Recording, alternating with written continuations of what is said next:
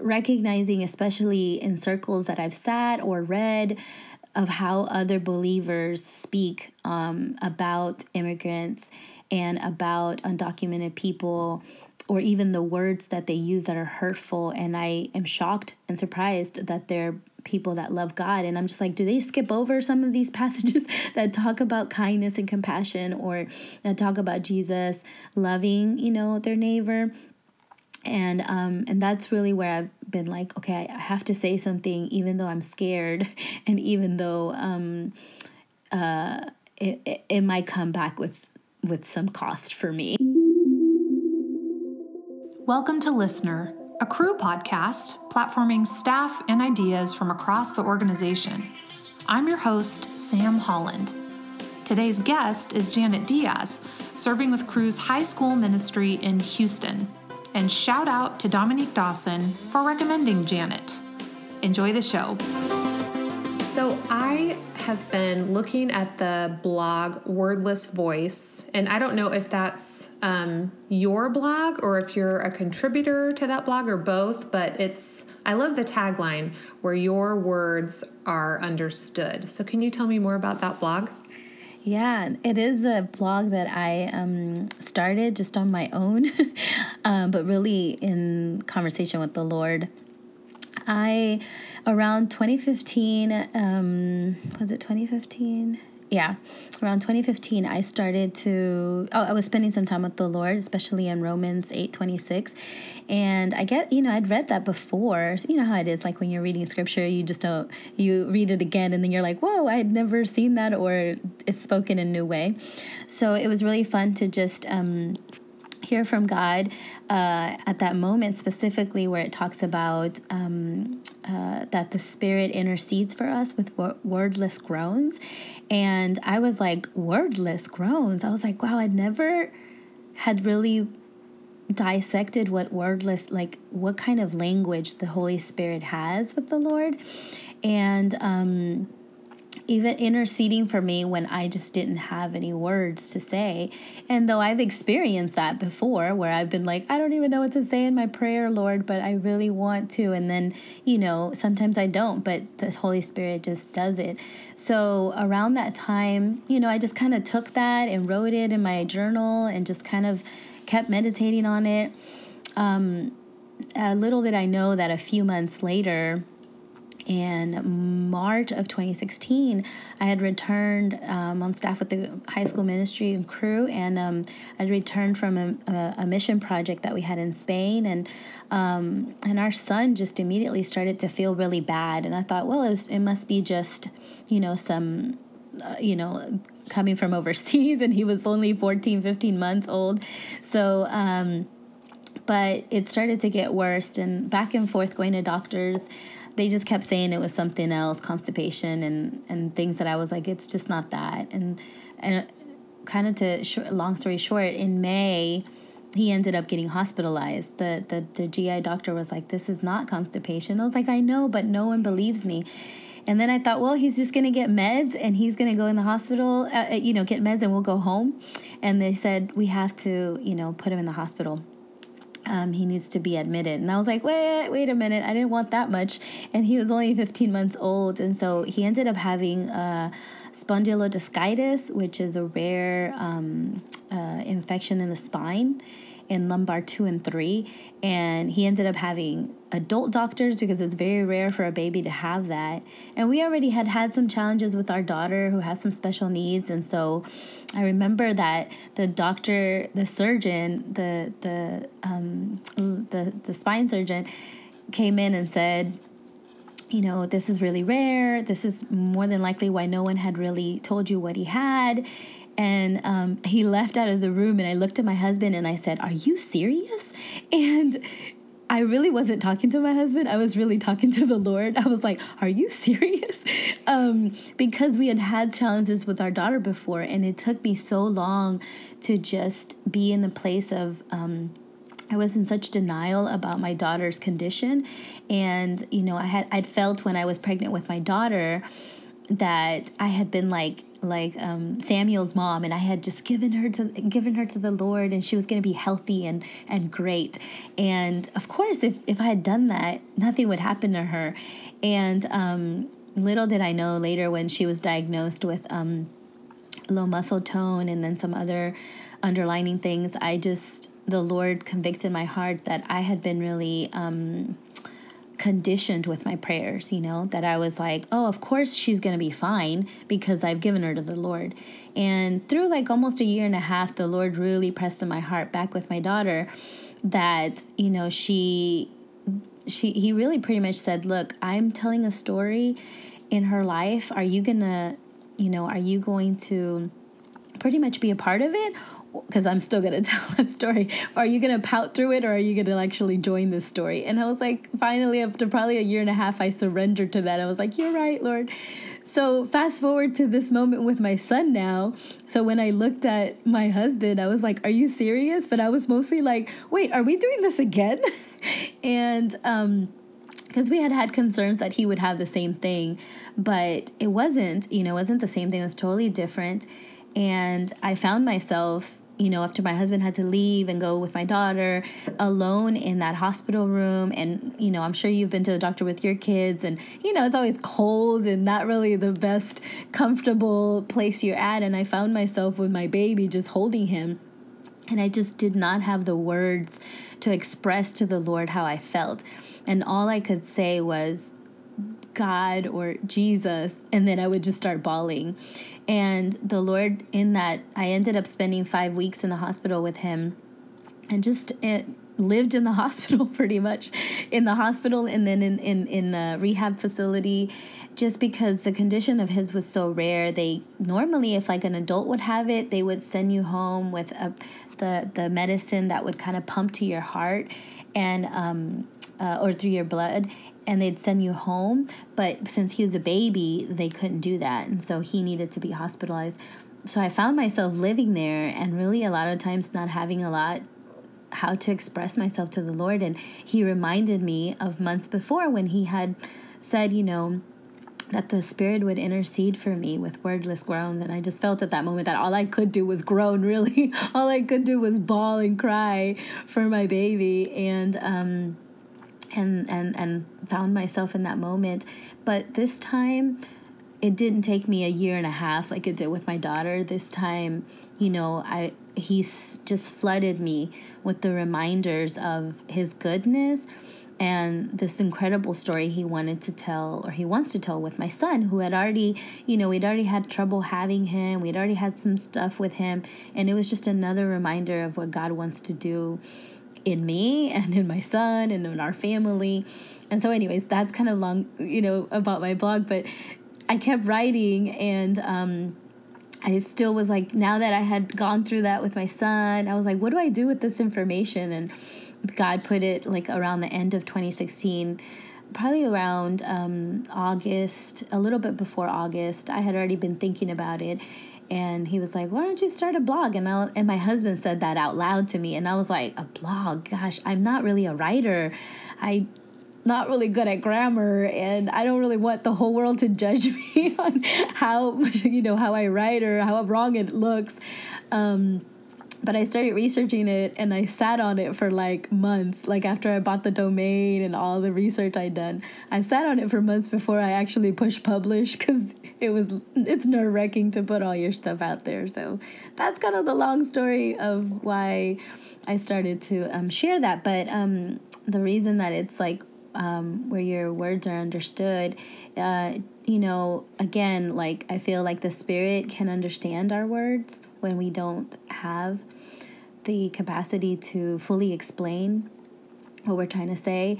And then on the other hand, too, I just felt like there's a lot of things in my life that I've, you know, wanted to express, but I felt um, I couldn't at times. Sometimes because of my gender, uh, because of my um, story as an undocumented person in the United States or because of you know the belief that maybe a woman couldn't lead or couldn't do and i wanted to just kind of share stories or situations that maybe don't get told a, a lot. Uh, right now, it's been mostly about like my experiences with my family or my own experiences in life. Um, but voicing that is just really important to me. Well, I'm so glad that you started that blog, and that's a Thanks. powerful story about how God brought you to that point where you were thinking about that wordless voice. I read a post about that sort of told some of your story, Yaneth, about mm-hmm. um, being from El Salvador and coming to the United States when you were four. Can you tell us more mm-hmm. about that story? Yeah, so um, I was born in El Salvador, which is a, a, a little small country in Central America. And um, at the time when I was born, uh, about a year before the Civil War had started, um, really all the details to the reasons of the Civil War is just you know tends to be a lot of political reasons, and um, but immediately, of course, you know, especially in the city where my parents lived. Um, just just there were no jobs and there was just um, uh, nothing that my parents could do anymore. And so my dad said that his brothers had started traveling to the US, had immigrated to the US, and um, there was work here. And so um, they encouraged him to come. And so he did and um, was not successful a couple of times. And then he was successful. And in that year that he um, spent, you know, saving money, he um, sent for us for my mom and I. And my mom's so funny because she's like, I just thought I was gonna fly there and we were gonna land and it was just me. She goes, so I wore heels. I was like, really? You wore? She's like, I just wanted to look nice. I was like, okay. And um, that's not the way we were gonna travel to the U.S. And um, we did fly to Mexico, but from there we. Um, we ended up walking to the border and to cross the river and um, the it was July 1983 and um, it, it, the U.S. was celebrating Independence Day, and to us it was just so significant that if we made it across, it was really going to be an independence from, you know, the war, from poverty, and just starting over. Um, my dad when he had traveled to mexico. He was sleeping outside in a car like kind of by a car and a missionary family saw him and um, invited him to to stay with them while he was waiting to see what, what he would do next. And so when he um, he said to them when i you know asked i helped, tried to get my, my daughter and my wife to come will you receive them? So we stayed with them a few hours and they welcomed us into their home and then we um, started the journey at night. It is um, everybody's story of coming to the us is different especially of any immigrant family. Um, this is ours you know we, we we we stayed with this family and then they uh, once you um, the people who were bringing us in were ready um, we walked about five hours to the border. I, you know, a lot of people will ask me, well, "Do you remember?" You know, and I was four, and so you're kind of like, I. The only thing that I was that I vividly remember is it was dark. There was a full moon, and um, also that we had to be very quiet because I was the only kid in the group, and um, the guys kept telling my mom you know to make sure that i was quiet because if the cows start mooing then you know it'll alert people that there's people out there. So we um, crossed the, the river and my mom says you know i was so little then someone put me in their back and crossed over and she said there was uh, someone there waiting for us and we came straight to houston and um, you know, and of course you're little, so you have no really awareness of what that means until you start getting older. Or even, you know, we lived with other family, or just even the poverty level. The type of work that my parents were gonna have here is a car wash. That's what my parents did for years. They worked at a car wash, but it kind of gives you an idea of like, they just needed work, you know? And so it wasn't like they were coming here to become doctors or lawyers or to take someone's job, but it was really some labor job. And um, that's what my mom did too, and, and my dad for, for years until they kind of got other types of labor jobs. Um, and that's how we, you know, came. So on your blog, you told us that there's several stories in the Bible that tell us about the foreigner mm-hmm. um, and how to treat the foreigner. And you quoted this Leviticus 19 passage, verses 33 and 34, that says, When a foreigner resides among you in your land, do not mistreat them. The foreigner residing among you must be treated as your native born. Love them as yourself, for you were foreigners in Egypt. I am the Lord your God. Mm. And Yaneth, on your blog, you said that one of the reasons why you started writing and sharing stories and experiences about your life is not to be political or take a political side, but so that listeners and readers can develop genuine compassion for immigrants mm-hmm. and refugees. So, can you tell us more about that and just how you've seen God use your voice and your story? Sure. I, um, yeah, you know, probably in the recent, like, probably about four years, I've tried to be more vocal about it.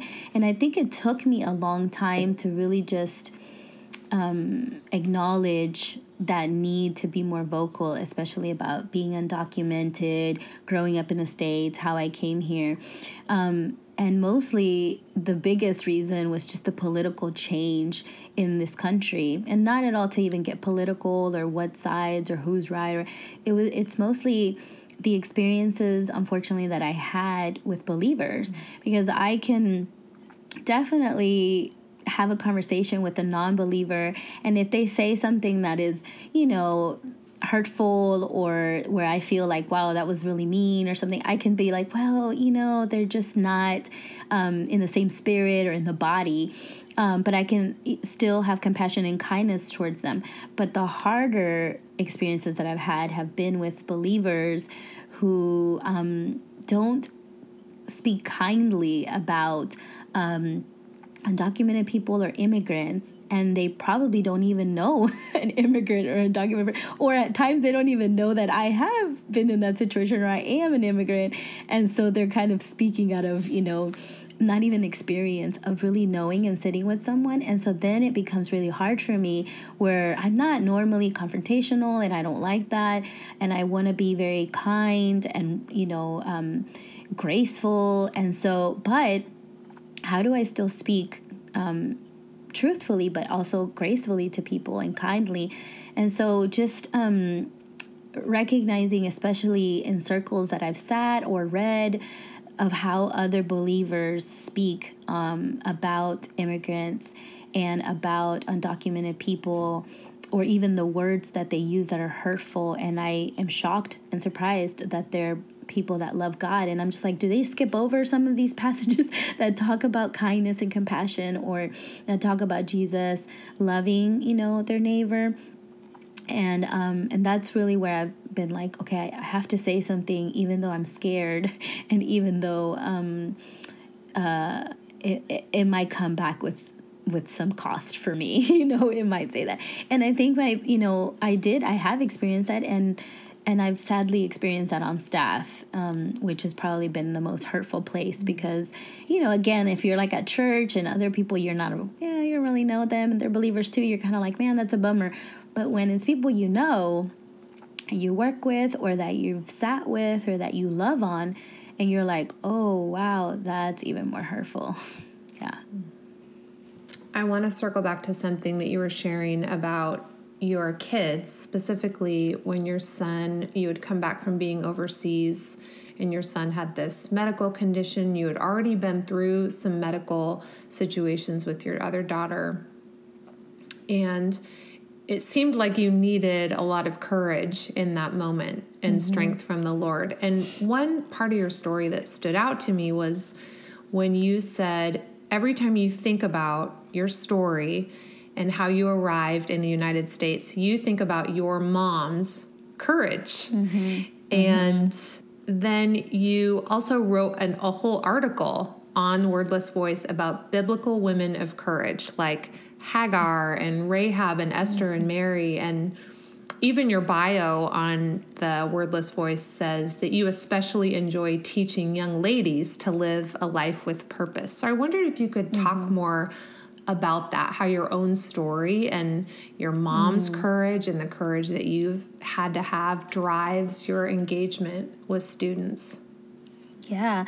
So my mom was 19 when she had me, and um, my dad was older than her. And my mom was, and my dad, um, extremely poor the type of poor that you had no shoes. Her mom would send her to sell. Um, either candy or something when she was three to the markets in El Salvador and would tie it around her arms so that, you know, she could hold them as she kind of walked around the market. My mom was the one that her her mom would consider um, you know, sort, sort of her right hand, the one that she knew she could depend on her at such a young age. And she wasn't even the oldest. And so it, that all has already requires you know this strength and knowing that she has so much that she um, that she's had to endure. And so she's worked since she was three and um, she meets my dad. She she he sort of takes her out of you know this this place of, of, of a lot of work that she had been doing but she pretty much, you know, was still alone because when my dad came, she just, you know, was by herself. I mean, at times she said when I was young, she's like, sometimes there was no food, so you would eat and I just wouldn't eat. And she's like, sometimes I would pass out, you know, because I wouldn't eat. And so I'm like, gosh, that is, it's, it's, even though I consider that we were poor when we grew up in the US, that's not the kind of poor that, you know, I've never experienced that kind of poor. We still had food and we still had provision. And you, I didn't really know I was, you know, what people would consider poor till I got older. And I was like, oh, I guess we were kind of poor um but that is it just requires a different type of perseverance that i don't have and so or that i want to have for sure. And so she was you know 19 when she had me and then she in that year that my dad was gone she met the lord and um, and it changed her life. And so when she came to the us you know i told you she thought she was coming she was going to fly all the way here so she wore heels and she said you know when she started walking she was like you know my feet start of course they were they started getting really bad so um, the guy that was bringing us he said well i have an extra pair of shoes and she's like, but I didn't even have socks on, so I had to wear these big old shoes. And she, I can only imagine how her feet were when she finally was able to take them off. She said, like, pretty much ripped them off of her feet just because of, you know, the stuff that grew on her feet and the and um, the sweat and everything, I'm sure. And so I was like, gosh, when you think about that kind of strength or even protection or even um, that that was the only option that she had, that was the way that she came, um, was the only way that she could have saved, you know, us and um, or saved me and her from continuing poverty and the war in El Salvador. And so I don't think her story gets told sufficiently. Um, you know, from that angle and just seeing her courage just really. Uh, my mom is a lot more um, woman that is a fighter, and I, and a lot of times I'm like I want to be that kind of fighter because I don't think I have the same type of courage that she does. So seeing that perspective just encourages me, and then also just you know a lot. I think i talk about that in my in, in the latest post about about women of courage in the bible. Is just sometimes we just talk a lot or i've heard a lot of sermons and bible studies about the men who are of course courageous and deserve their their spot. But a lot of the women get sort of like, oh yeah, there was an Esther and there was a this, you know, these women of courage, but we don't really hear a lot uh, of messages spoken on these women, maybe from a, another woman, yes, but not maybe sometimes as much given the platform they deserve. I love the fact that, you know, some women, there is no name to them. And so I just like to place my own name in that hmm. because I'm like, yeah, that, that was just such strategic of the Lord, right? Um, and then in some cases, there are their names and, um, and I love, you know, some of them how God, especially like when the the woman that washed Jesus' feet with um, the perfume, the alabaster jar. I love that it says on there, everywhere the gospel will be shared, her story will be told. And I was like, whoa, that is so amazing, right?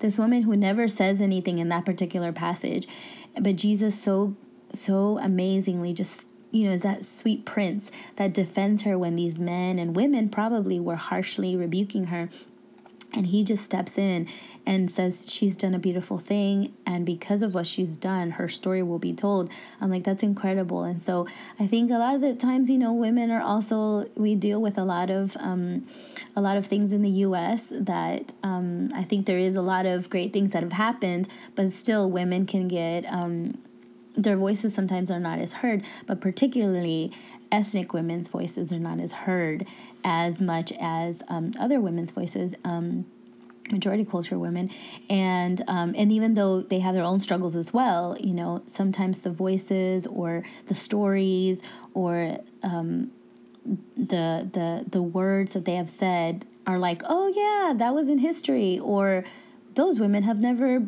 had a place or a platform and here they are and so my um you know I, I am on staff with the high school ministry and i just love meeting mostly with young ladies.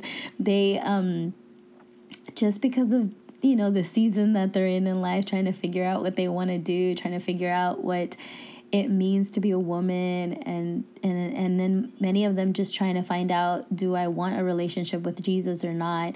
And some of them that do are what does that mean now that I have a relationship with Jesus and helping them to find their purpose within Christ. Um, one of the things that I'm passionate about is women that um, ethnic women that graduate high school go on to college if that's what the Lord wants for them or that's what they can do and then just helping and encouraging them to use the platform that they have to be able to be a voice for other people, the oppressed, or people that are marginalized, like maybe some of them have been.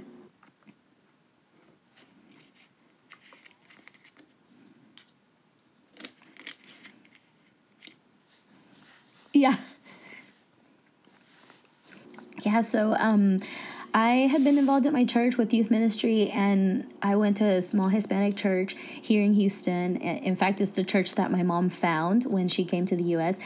In that time in the 80s, most of the churches had translations, like translators, and very few churches were all Spanish speakers. But she finally found this plant church that was meeting with a, you know, at a building with a different church, and um, and it was all Spanish speaking. And so we went to that church for many years. Pretty much, uh, gosh, I was like already I already had a kid when we ended up moving to a different church, but we grew up there and um so I had already always gotten involved and I always had like sometimes I would watch TV shows, you know, like Christian Channel or something, and I would see people going overseas and doing mission work and I would be like, "Man, that'd be a cool job to have."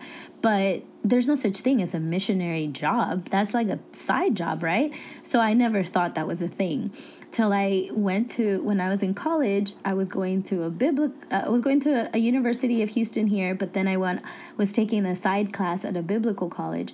They talked about. Um, parachurches and so i had had no involvement with Cru, didn't know what that was about um, and i they said several of them, but the one that stood out was Cru. And so at that time, it was, you know, they didn't say Cru, they said Campus Crusade. And um, I went up to the professor and I said, Well, can you tell me a little bit more about this ministry? Because I thought it was a local ministry. And he said, Oh, I don't think you'd be interested because you'd have to raise support. And I was like, ha ha ha ha. I pretended like I knew what he was talking about, but I didn't even know what that meant either, raising support. So I said, okay. So I went and like typed it on my computer, you know, the old school way. My parents did not were not about paying for internet, so we you know used to get those free 30 day AOL trials, and we would do that with the whole sound, the whole like you know uh, sound that if you picked up the phone it would mess it up. So um, I went on there and I looked it up and I was like, oh, this is like a big organization, you know. And I just went after looking through it all. Um, I applied to become a volunteer with um, Student Venture, which it was called before Cru High School, and um, and so that I just thought no one's gonna like this is like a big deal. Like who's gonna call me back or whatever.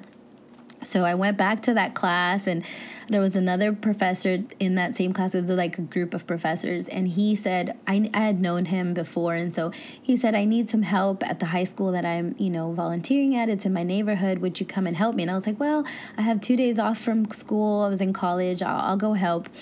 And when I was talking to him, I remember I said, you know, I applied for this organization called Student Venture, and you know, I don't know if they're going to call me or what's going to happen. And he's, I was like, do you know anything? And he goes, I'm on, I'm an intern with Student Venture. And I said, what? He's like, I'll introduce you to the people. So he kind of got me connected with the ministry, the local ministry of Cru High School here in Houston. And, you know, I started going with him. At that time, I was a part of his team, which was um, doing inner city ministry, which was really like what I wanted to do. And so they had some stuff at CSU that I could go visit. And in that process, I was like, wait, these people are missionaries. Like, this is their life. Like, this is a job. I, I never thought it could be a job. And so the Lord called me to come. And interestingly, um, he called me when I was graduating college. And the same year I graduated college, I um, became a citizen of the US. And that was like a major deal too. And so I was like waving my flag as you, I don't know if you've ever gone to an, an inauguration.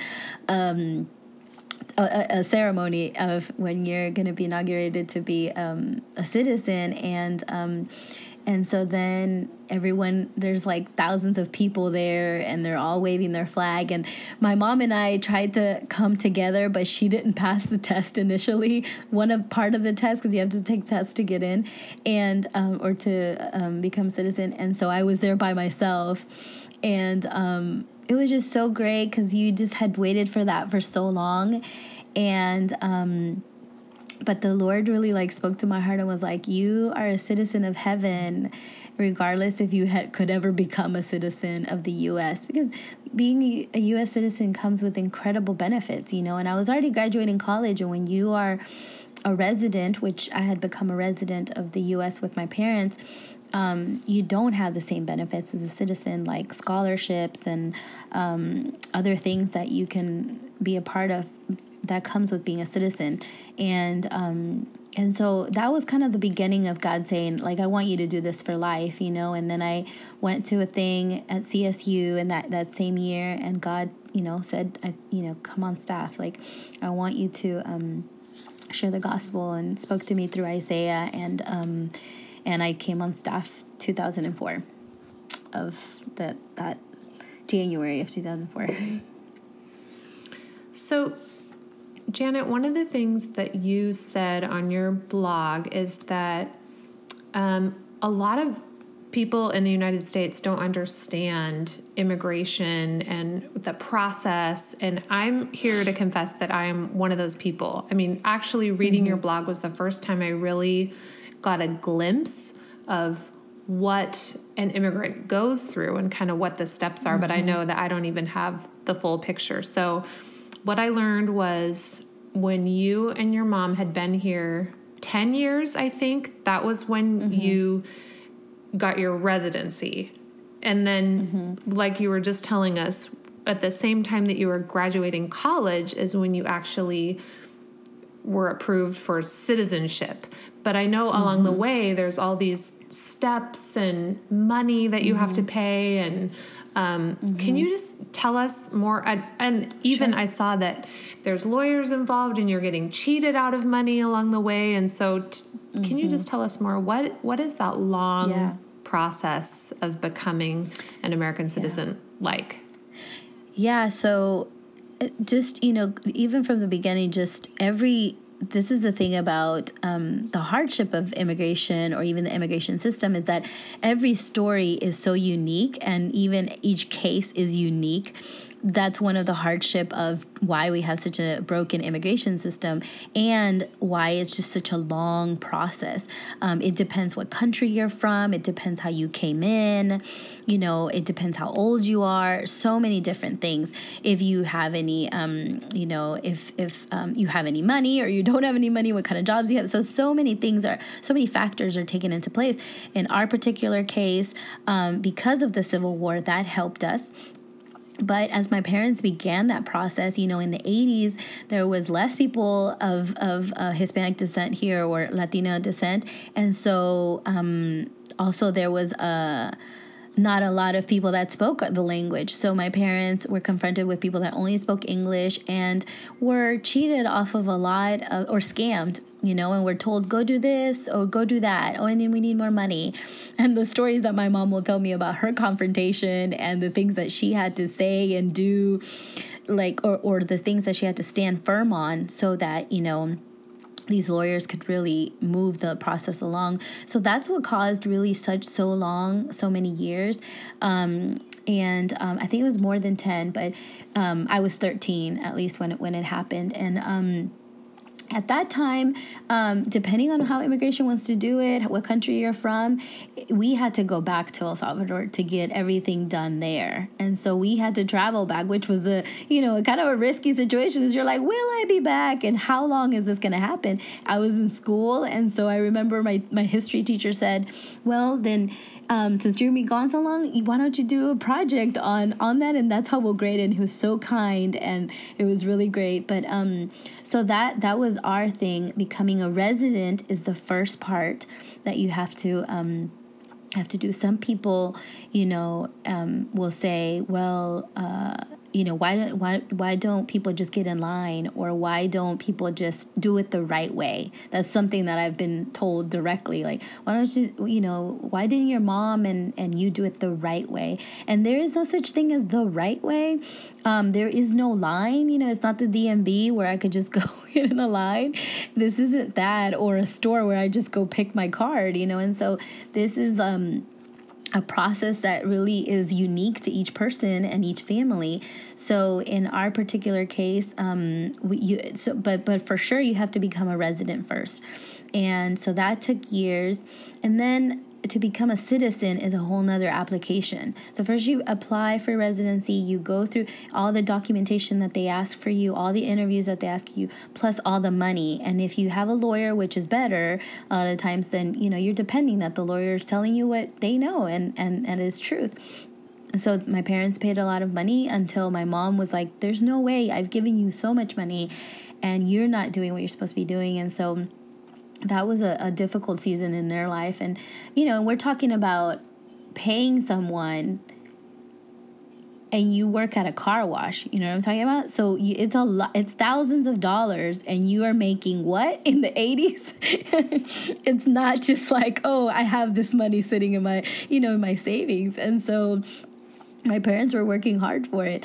And um, then to become a citizen my dad became a citizen first so he he was supposed to up, apply for me to become a citizen with him before i turned 18 but it did, wasn't something that was either registered in my dad or that he didn't wasn't aware of i'm not sure. But he didn't you know ask for my for me to become a it would have been a little bit easier for me to just go under him but he didn't. So then i became 18 and then it was like well now you have to apply on your own and so my mom and I applied together. And, you know, so that's a whole nother cost, whole nother cost, a whole bunch of other interviews. And eventually um, you take, uh, well, an interview in it, you take a test. Um, and there's a, a um, they tell you to study 100 questions and out of those 100 questions they're going to ask you 10 and they're all like government questions like who's the president or who's the so and so senator or whatever you know stuff like that stuff that mm. i don't mm. maybe even know yeah, a lot of people will say stuff that probably we don't remember. Or we studied it at school, but we forgot. And then they'll they'll have a written um, uh, sentence that the the the agent or, or the, the guy there will tell you that's doing the interview or the girl and she'll say you know write this down. For me it was very simple. My my sentence was the statue of liberty is a gift from france. So it was easy. I'd come i'd gone to school here. I grew up. But for my mom she had a different sentence and she just got nervous and just you know and so you she didn't pass. And so you have to start you have to start over and get a whole nother interview. Either it could be two months it could be three months it could be four you just don't know so because we didn't pass together that's why we didn't get sworn in together. I think i said inauguration earlier. It's more like sworn in. Um, and then um, so we um, then you wait until you know you pass and then you wait until they give you a date to become to go in and do the whole little um, swearing in, and so it's it's it's really a whole process. Again, that's the way that that happened to us with lots of other details in there, but every immigrant um, or undocumented person, it's different the way that their process works. Um, a lot of the times it depends on what country also that they're from, and that could be weights. And so I know personally people, family that are close to me that have been in that, you know, waiting list, I guess you could say, for 20, 25 years. Um, and are still waiting for for that to happen, and they don't have their documentation. Um, it's a little quicker to become a resident. I mean, a citizen. You have to be a resident for at least five years, and then you can become a, apply to become a citizen. Unless you marry a citizen, then it's a little shorter. And so, when you came, he, you and your mom came here, and your dad was already here. Your mom had become a Jesus follower. So you mm-hmm. you find this church. It's a Spanish speaking church. Is it people from El Salvador plus a lot of other immigrants or yes and are they yeah. teaching you from early on to to see kind of these the about the foreigner and the Bible and those kind of things or how does that how did you start mm. to see oh this is actually something that God has been yeah. the story that God has been telling for a long time mm-hmm. that's good question. So it was a mixed congregation of different countries from Latin America. Um, there was Salvadorians uh, because we live in Houston and it's so diverse. There was a lot of more Mexicans. It's, it's just closer to the border. Um, the pastor was Colombian and his family, so it was a different, you know, so vibe. So you kind of learn all the different ways that people say it in their country. You eat all the different foods. So I kind of grew up with a mixed of that. Um, it was Spanish speaking and really that was what I knew was being surrounded by people who you know had the same color skin as me and spoke Spanish and um, I really wasn't fully confronted, or I don't know if confronted is the right word, but fully um, around majority culture people until I came on staff, which was like, wait, why are you calling me to this staff, this ministry? Mm-hmm. I had been around um, people uh, that are uh, majority culture, but um, it was always on a setting of like, oh, a job that I had, or my mom, the people that my mom worked for, or maybe teachers at school.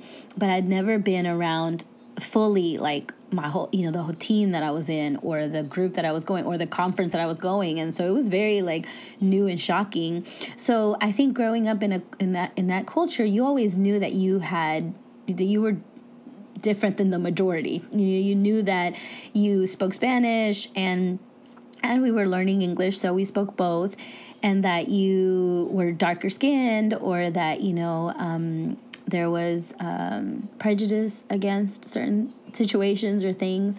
And, and even though my mom never specifically said this to us, some of the way that we were, um, that we sort of, or at least the way that I perceived things was the white people were always right you know they were correct and you had a lot of respect and a lot of um, uh, yeah respect towards them and even not going against their word you know? And so and the, the majority of the white people that i was around had been in those positions of authority.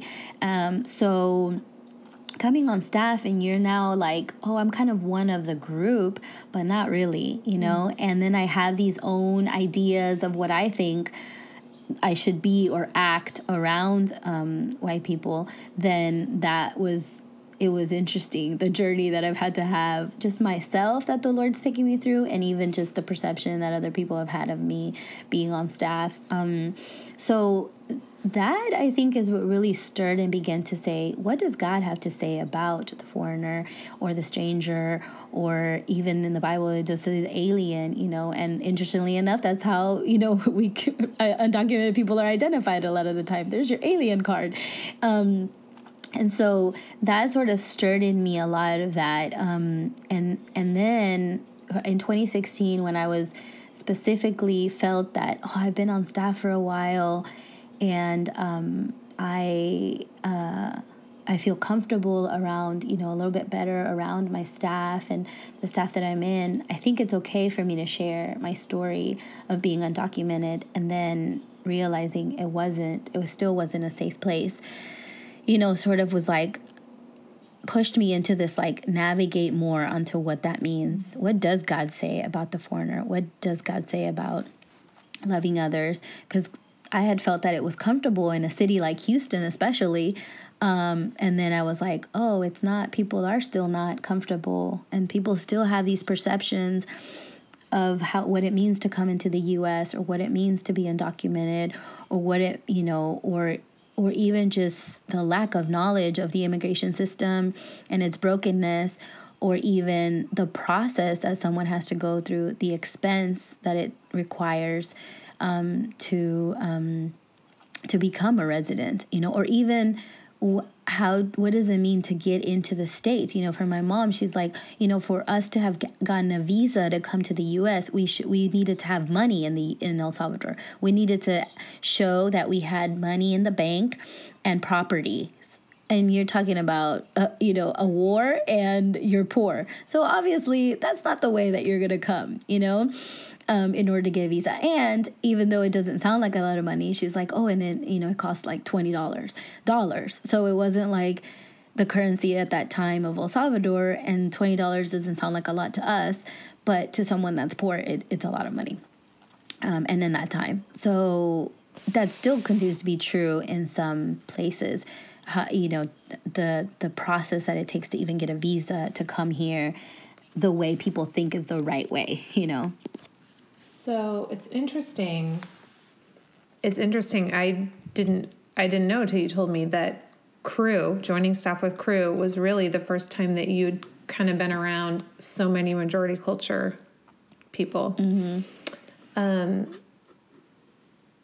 and there's been in the past few years, especially as reflected at our staff conferences, there's been more of an open discussion about mm-hmm. just the reality of the majority culture, majority in our organization, and that mm-hmm. um, the desire for every voice to be heard and reflected. Mm-hmm.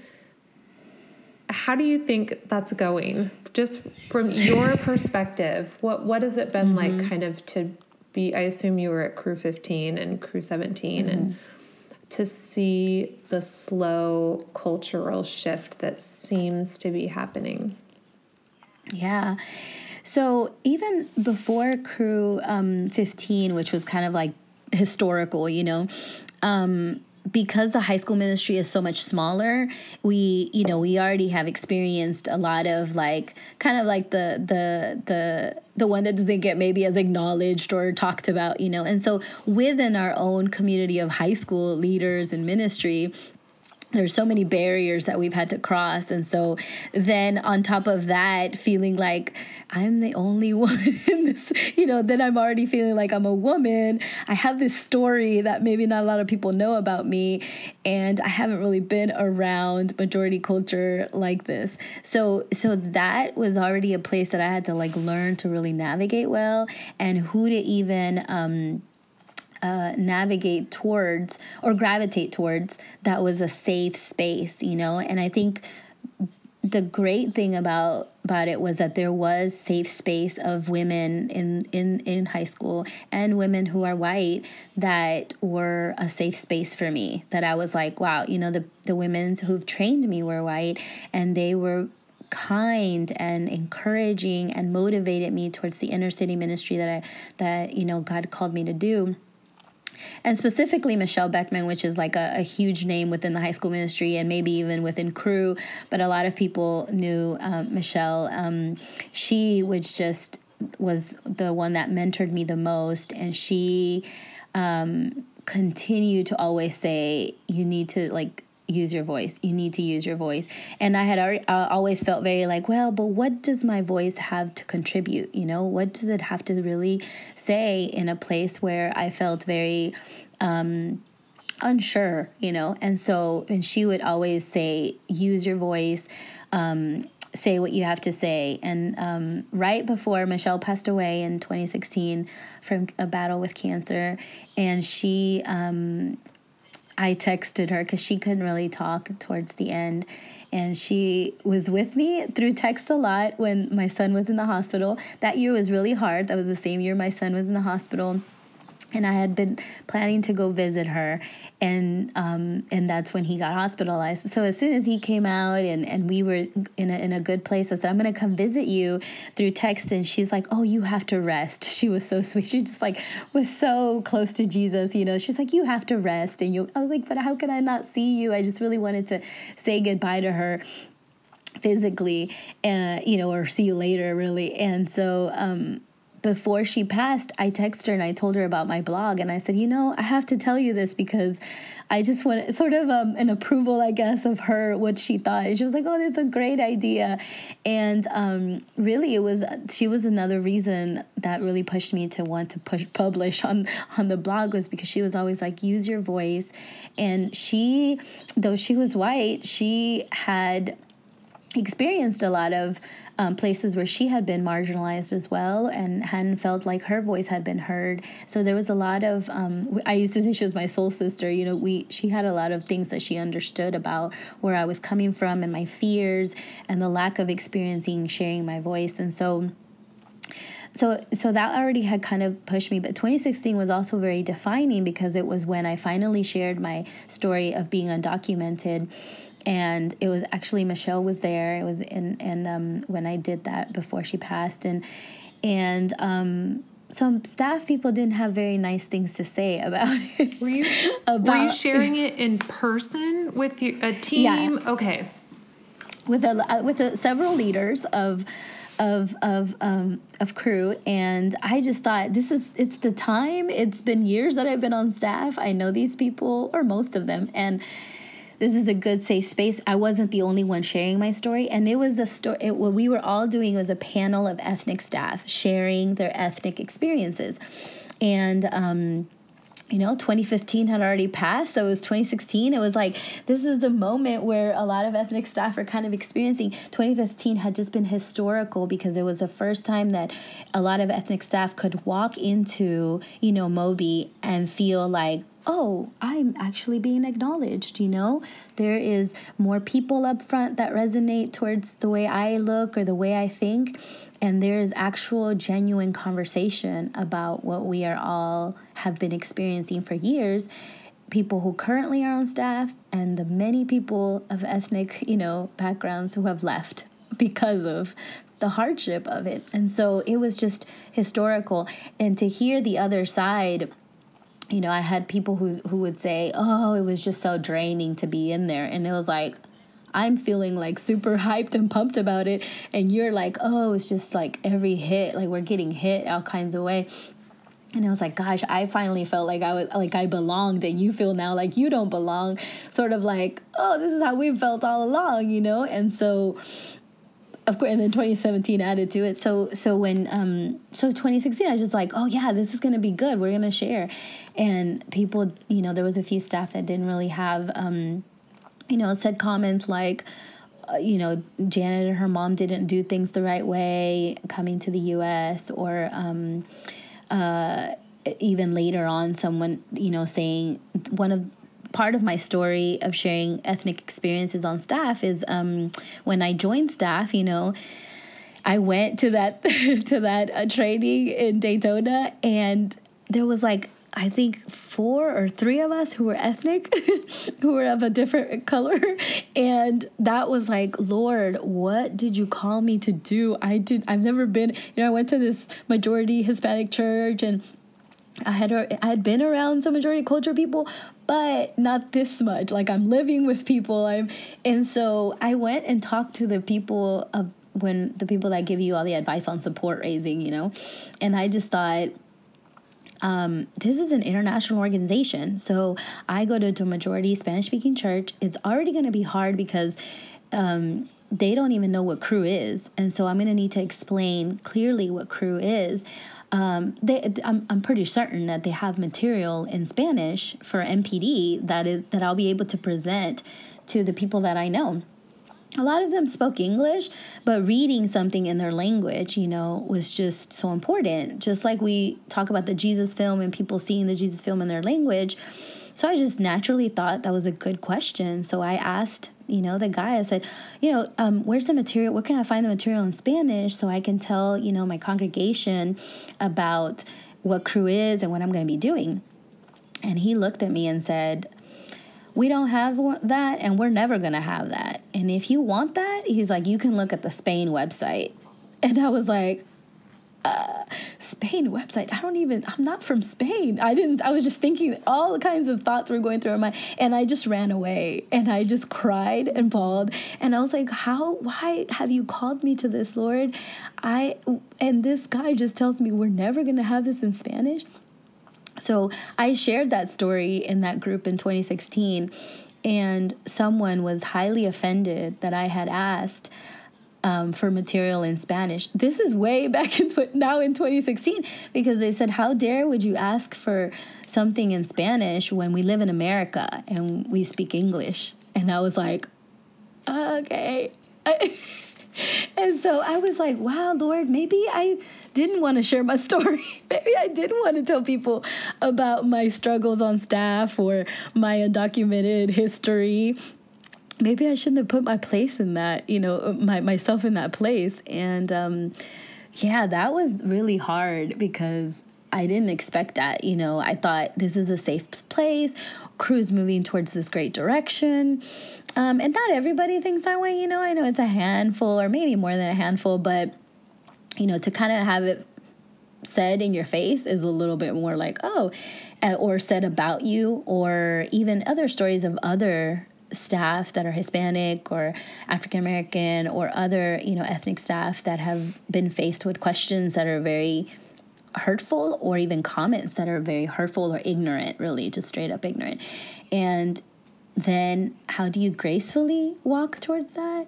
And I really went home from that conference going, uh, nobody cares about me, you know, and who little old me who's gonna what is gonna i'm just a staff member. And um and it it really didn't. Like my leadership was like this is not right. And um and they had me and and, and this person that said a few things that were hurtful um, meet and talk about it. And they were like we're this is not allowed. This is not right. This is not how Cru is. And that was like really honestly for a maybe like a good day i thought nah nobody's gonna do anything. And so it really did change the direction of wow Cru 15 really was impactful. Like there are people that are really like you know they because i just didn't think leadership was good they're gonna be like man that's sad you know that's a good that's another story in this you know pocket of many stories um, to put in the pocket of many stories of other ethnic staff but no they they really came towards my defense. And um, I just re- re- I had reread again in Mark where Jesus rebuked it says those people that spoke harshly to this woman. And I was I just felt like Jesus really did come for my defense, you know, and protected me through other people. And so though there's so many things that Cru still is working through and even in 2017 we saw you know a whole nother sort of a whole nother pocket of new things that Cru is still working on. I was like you know there's still there's still hope. There's still hope that um that that God is moving us in the direction of oneness, um, of diversity, of um, uh, of reconciliation, and and even just what I'm really what I really hope and I process and I want is really even a time of just lamenting. You know that that we could really sit, and not because I have to acknowledge sometimes or even majority culture for them to say like I have done a wrong specifically to someone, but I'm going to own the sin of the past and the sin just of my generations, you know, of the generations or of this country. And and really even though I didn't say something specifically to someone or I didn't hurt someone, I own that. And I want to own that myself as a believer and as someone that wants to love people well you know what are some even some prejudice and some things i as a hispanic woman as latina woman hold even against other communities that i want to lament in that repent and then unify so that we could grow. So yeah, you know, it's it's a slow process, but there's great things that I know the Lord is doing and wants to do, and I'm hopeful He will do, um, because especially in the U.S., the Cru has to be one of those organizations that does stand up and voice what the truth really is towards um, um, people of color in this country you know? And and we have that platform and we just sometimes don't use it you know? Because we're a little afraid of like well am i if i say something am i going to be considered politically this way or that way and it's not about that. It's about what is right and what is the word say and where biblically how do i stand you know a, a biblical worldview and not a us worldview. Um, and that's why i think when the lord said to me when i was becoming a citizen and it's kind of like the bet like it's the cherry on top like who doesn't want to be a citizen of the US but he immediately said remember you're a citizen of heaven. I was like oh okay. I need to just you know remember that that's really where my home is um, though it's great to be a citizen of this country and it comes with incredible benefits and I love this country that's really where my home is Remember, listener is for you. We welcome your feedback email me at samantha.holland at cru.org or post in the Workplace Listener Podcast group. See you next time.